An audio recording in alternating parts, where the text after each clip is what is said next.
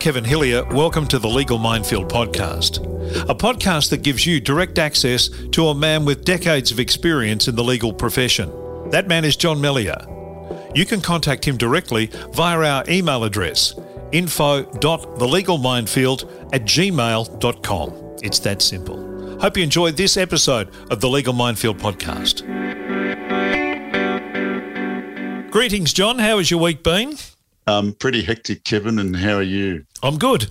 I'm good. Good, good, good. Keen to uh, now. We've had some uh, some terrific response uh, via uh, the uh, the email address, which is info.thelegalminefield at gmail.com.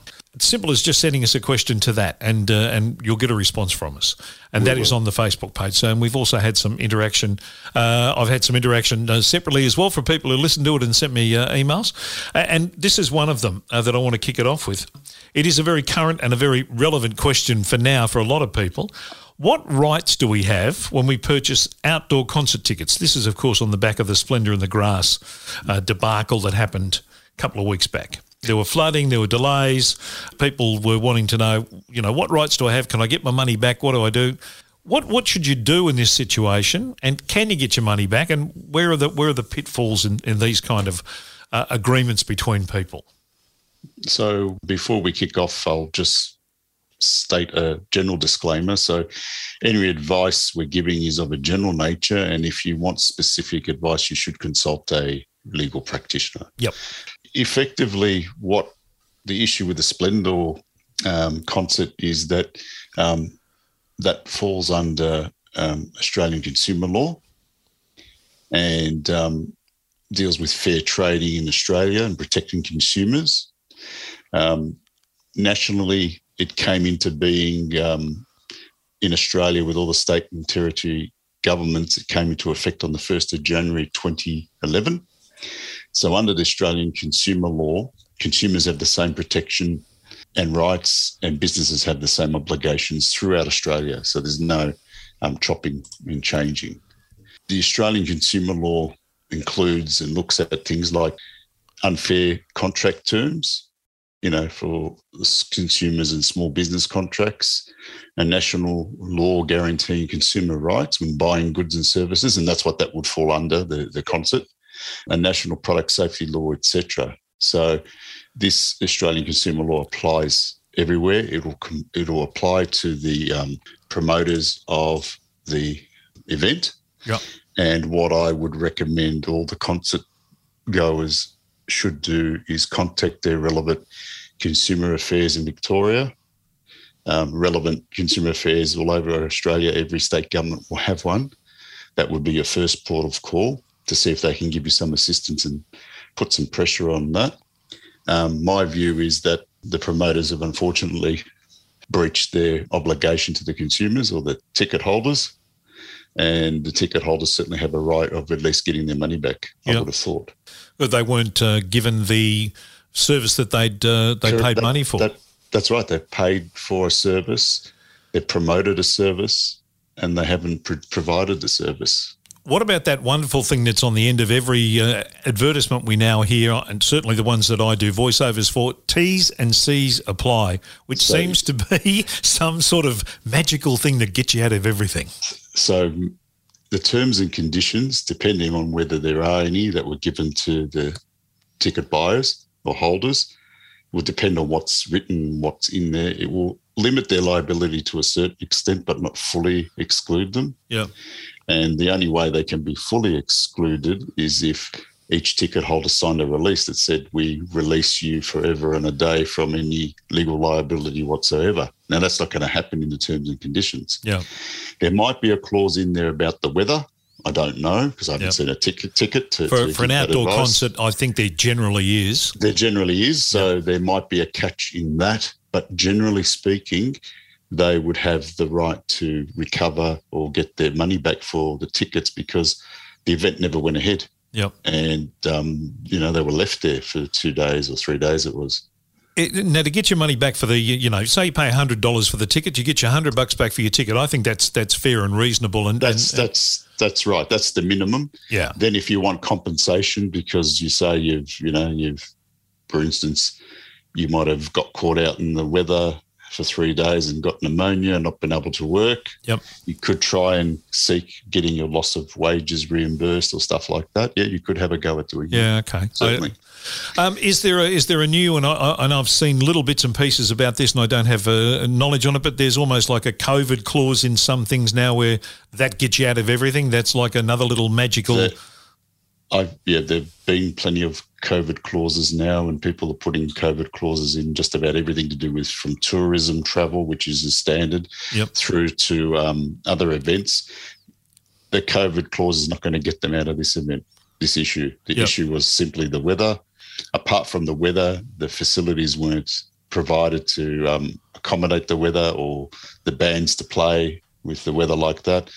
And there was no provision, unfortunately, for the ticket holders to stay there or, you know, basically they stayed in mud. yeah. they, they wallowed in the mud. Uh, Um, and it's it's not got the uh, the sexy kind of uh, nostalgia of uh, of Woodstock did uh, back in 1969 when you you didn't have any expectations of anything better than that. That's right. Because remembering, Kevin, that um, whoever owns the land has been paid Yes. for the event. Yeah. So they got their money. The, prom- the ticket promoters got their money. Yeah. So someone along the way is responsible. Yeah. So that next time when they have the event next year, they make sure they cover these issues. I would think next year's event will have probably a bigger disclaimer on the ticket Yeah. terms and conditions for for these issues. But you know, everyone check your your tickets, check to see if there's any terms and conditions when you got your email from them. And um, if there's nothing in there that you think is too big a problem, consult Consumer Affairs because it doesn't cost you anything. If you're not happy with Consumer Affairs, go and see a lawyer. Uh, just in a broader sense on, on the T's and C's and, and things when you when you sign an agreement or you buy a ticket or you know you purchase whatever it is. I mean, we all know when we buy a house, we we, we read the conditions of that million miles an hour because that is you know a massive massive purchase. But when you're buying a washing machine or you're buying you know something like that, uh, should we be more mindful of uh, of some of the, uh, the the pitfalls that we fall into when we when we take on these? we we should. But the good thing about the Australian consumer law is that it provides warranties and protections for consumers. So, despite there being um, you know terms or conditions by the manufacturer saying we don't, you know, if the motor goes in three months, we're not responsible. Well, hang on a minute. There'll be Australian consumer law and a consumer regulation that says that's nice, but you need to give them twelve months. Yep. So there is something there to assist. So we've almost got uh, a, a, a safety net despite ourselves. We do. We have a safety net in the Australian um, consumer law, and that's basically the concept that the governments um, have always had the legislation to say that goods must be fit for their purpose, and that's the basic where it stems from. Yep. Okay. Well, that's good to know.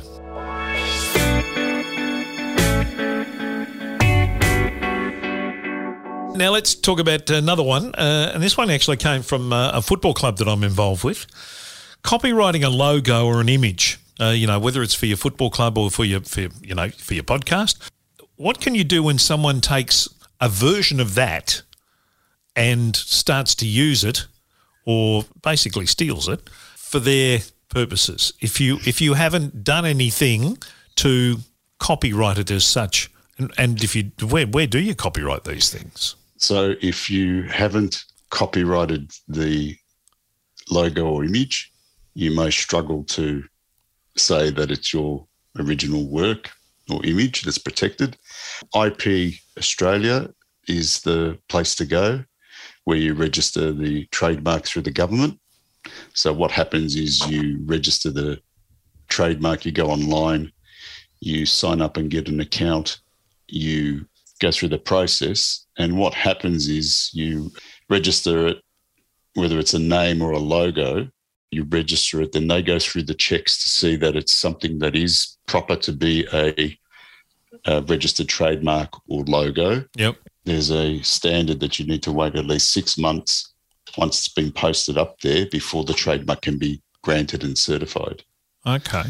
So that's a standard. So that's so anyone throughout the world can go ahead and check that. So it's IP Australia is the website. So it's ipaustralia.gov.au, and they'll have information on there how to register the trademark or the logo.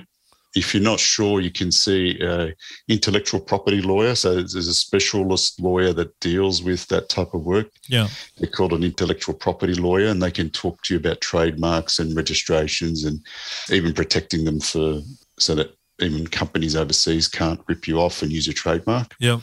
So that's a good way of doing that. Effectively, what I would do if I was the club or or someone uh, who owns that logo, who drew it, I'd be engaging a lawyer and writing to the people who are using it and telling them to cease doing that. If they don't cease doing that, then you'd, you'd issue an injunction to stop them from using it in the appropriate court or jurisdiction Yeah. to try and stop them from um, using it and getting a gain in it until you have the fight to work out actually who is the original owner of that logo and design. Do most, um, and I, this is a question without any notice whatsoever, do most uh, people who, you know, graphic design people, do they self uh, sort of register their own material? When if I was a graphic artist and I did a logo for this, say we did a logo for this podcast uh, with a graphic artist, would that graphic artist then register that as their work so they know that Um, they did the original one? Professional graphic artists, most will do that. Yeah. They will have an intellectual property lawyer that they deal with, and Yep. they will do that, uh, especially if it's been commissioned work which they're paid for.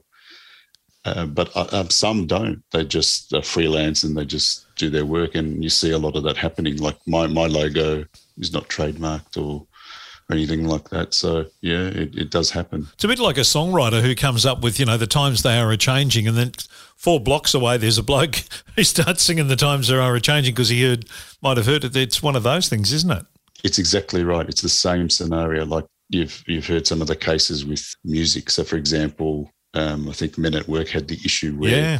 the flute Down under. section, Yeah. down under, yeah, the flute section sounded like um, you know, Kookaburra. Kookaburra sits in a, Yeah. and they had to. The court found it held that it was, and they had to pay them a share of the royalties back pay.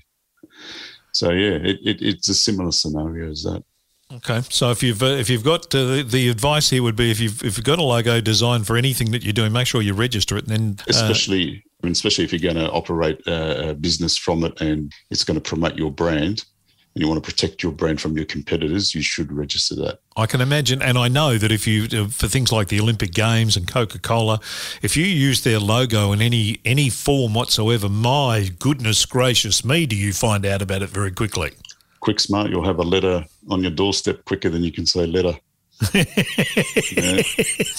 Yes. And and with, and with the ter- and with their lawyers ten paces behind, ready to go. Oh yeah, no, they're ready to go. I've had a, I've had an, an instance um, with uh, the Olympic Games with a radio station I was working for back in '96 when Atlanta had the Olympic Games, which of course was Coca Cola and Yep. Atlanta, and we used a particular expression on the radio station at the time. Well, I reckon 30 seconds after it went to air, we had a phone call and uh, a very um, stern person on the end of that phone saying, "If you do that again, you will be in big trouble." And we're going, but we just use the words Olympic. You don't own them. We do. Exactly right, because uh, the brand, your brand, is your is your selling point and your income Yeah. potentially. Yep. So that that's what people are trying to protect. Yeah, and when you get a, an organisation like Coca Cola or the Olympic Games, that is a brand that is worth a very, very large amount of money.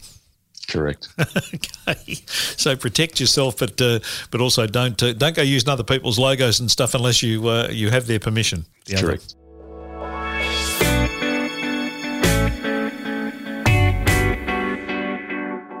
Hey, I wanted to I wanted to touch on family law because family law is obviously something that I think we will get a lot of questions about uh, in the course of this program. All the different permutations of, of family law.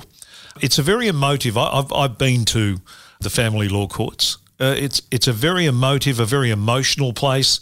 It's a very sad place, isn't it? It's a very sad place. It's um, a very jaded place.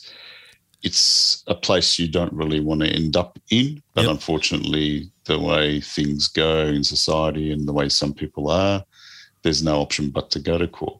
Having said that, you may have heard of about a year ago the merger of the, the Federal Circuit Court and the Family Court into one court. So that's been completed. So the federal government merged the two courts together. So there's now the Federal Circuit and Family Court of Australia as one court, Okay. and the Federal Circuit Court and the family court deal with family law together. And what they've done is they've come up with a lot of practice directions and pre procedures that must be followed before parties can even apply to get into court. So what happens now if you're in a family law matter or dispute, you have to go through through the pre um, practice procedures, which require an attempt at mediation or an attempt at seeing a um, family dispute resolution practitioner who's a qualified practitioner who can sit and try and mediate the dispute between the parties to mm. deal with the kids and or property. And if that's not successful, a certificate has to be issued, especially in the case of children, a Section 60I certificate, which says they've had mediation, mediations not worked. Then once that's all happened, then the lawyers can go off and issue the proceedings in the court. So it's all about pre-dispute resolution. It's all about completing all that and having what we call disclosure of all financial documents, assets, and material before you even get to think about going into court. Yeah. The only exceptions to that are if there's an issue of family violence or safety and family violence issues. They're the only exceptions where you can apply directly to the court and ex- expedite and get things moving quickly. But everyone else, you have to go through mediation or counselling and dispute resolution once. Yeah. So so that's changed, but yeah, it is still a very sad place to be. It's it, no one wins out of family law. Well, if you if you've gone through all that mediation and you still finish up in court, then it, obviously there are, there are matters to be resolved. But that's a, that seems to me to be a much more sensible and thoughtful and less um, confrontational way of going about resolving the issues. It is, and in another episode, just remind me, we'll talk about collaborative law. So, collaborative law is where the parties sit together. They have a collaborative lawyer on each side and potentially a collaborative coach. And I'm, I'm also a registered collaborative practitioner. And we try and come back for two or three meetings and sit and try and resolve it and then end up drawing up final orders to go to the court. So it's all wrapped up without everyone being hostile with each other and yeah. fighting. It's a better way. It's very big in America. A lot of it happens in Queensland. There's a lot of it going on up there. And um, I've done a bit of it down here. And it's cost effective. It helps relationships stay intact. So if you've got kids, it helps you still remain friends and be good parents. It's a better way to go. Yeah. Yeah, we, well, will talk. We'll talk about that another time. It's a whole episode. Yeah, because the volatility of uh, of that uh, that demise of a relationship, the end of a relationship, and the volatility and the revenge and, and all those things that come into play, uh, sensibility goes out the back door. It does, and um, unfortunately, if there's children involved, some partners or spouses will use the children. Yep. To get what they want financially or emotionally because they know that the other partner or spouse is has a, a closer connection to the children and is vulnerable. There's a lot of that happening. A lot of that goes on day to day. But with family law, people need to understand there's three parts to it. So there's the divorce component. The divorce just deals with the actual dissolution of the marriage. Yeah. So you get married, and if you've been, you have to be separated for 12 months. Once you're separated for 12 months, you're finished you can apply for a divorce, and that brings the marriage to an end. Then there's property, which deals with the property and assets from the marriage, which is separate from the divorce. And then there's parenting, which deals with children. So they're the three aspects of family law. Some people will just go through the divorce process because they've sorted their own stuff out together and said, look, we, we, we're sensible people, we can do this.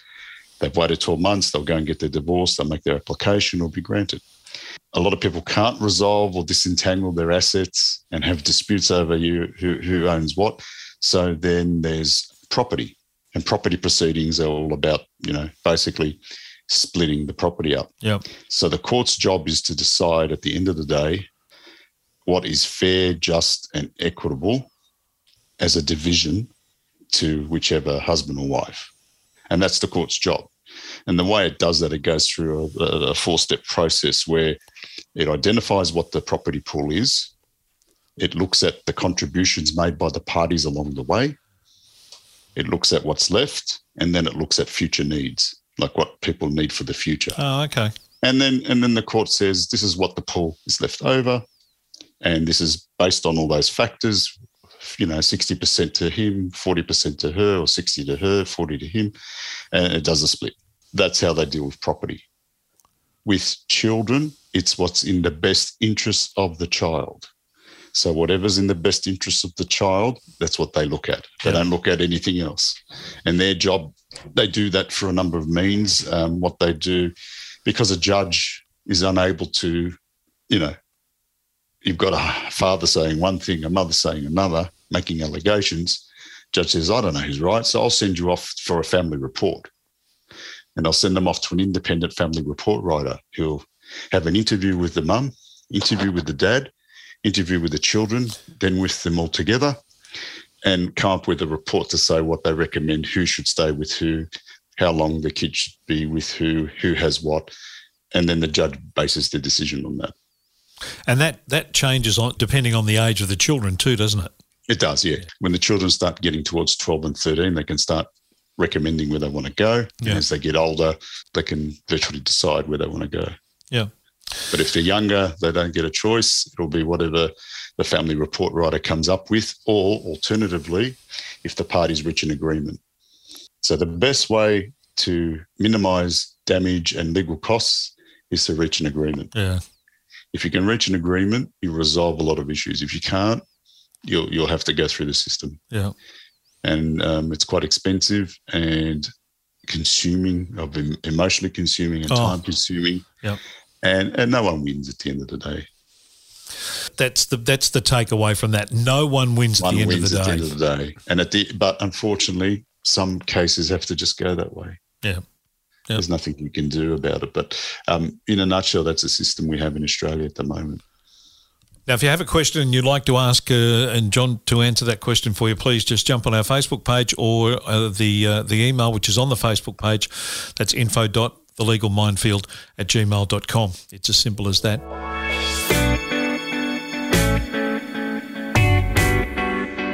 Let's finish. Have you got a have you got a, a tip for us? And I don't mean at the races at Flemington on Saturday. Something we should have, have a think about. Yeah, before you sign any document, read it.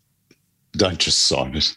Actually, read the document, regardless of who you signed regardless it with. Regardless of who yeah. you're signing it with, and if you're not sure, um, and you want some more time to, to check it out, tell the people you want your lawyer or, or, or someone that you know to look at it before you sign it. It often changes the way people look at you when you say that, doesn't it?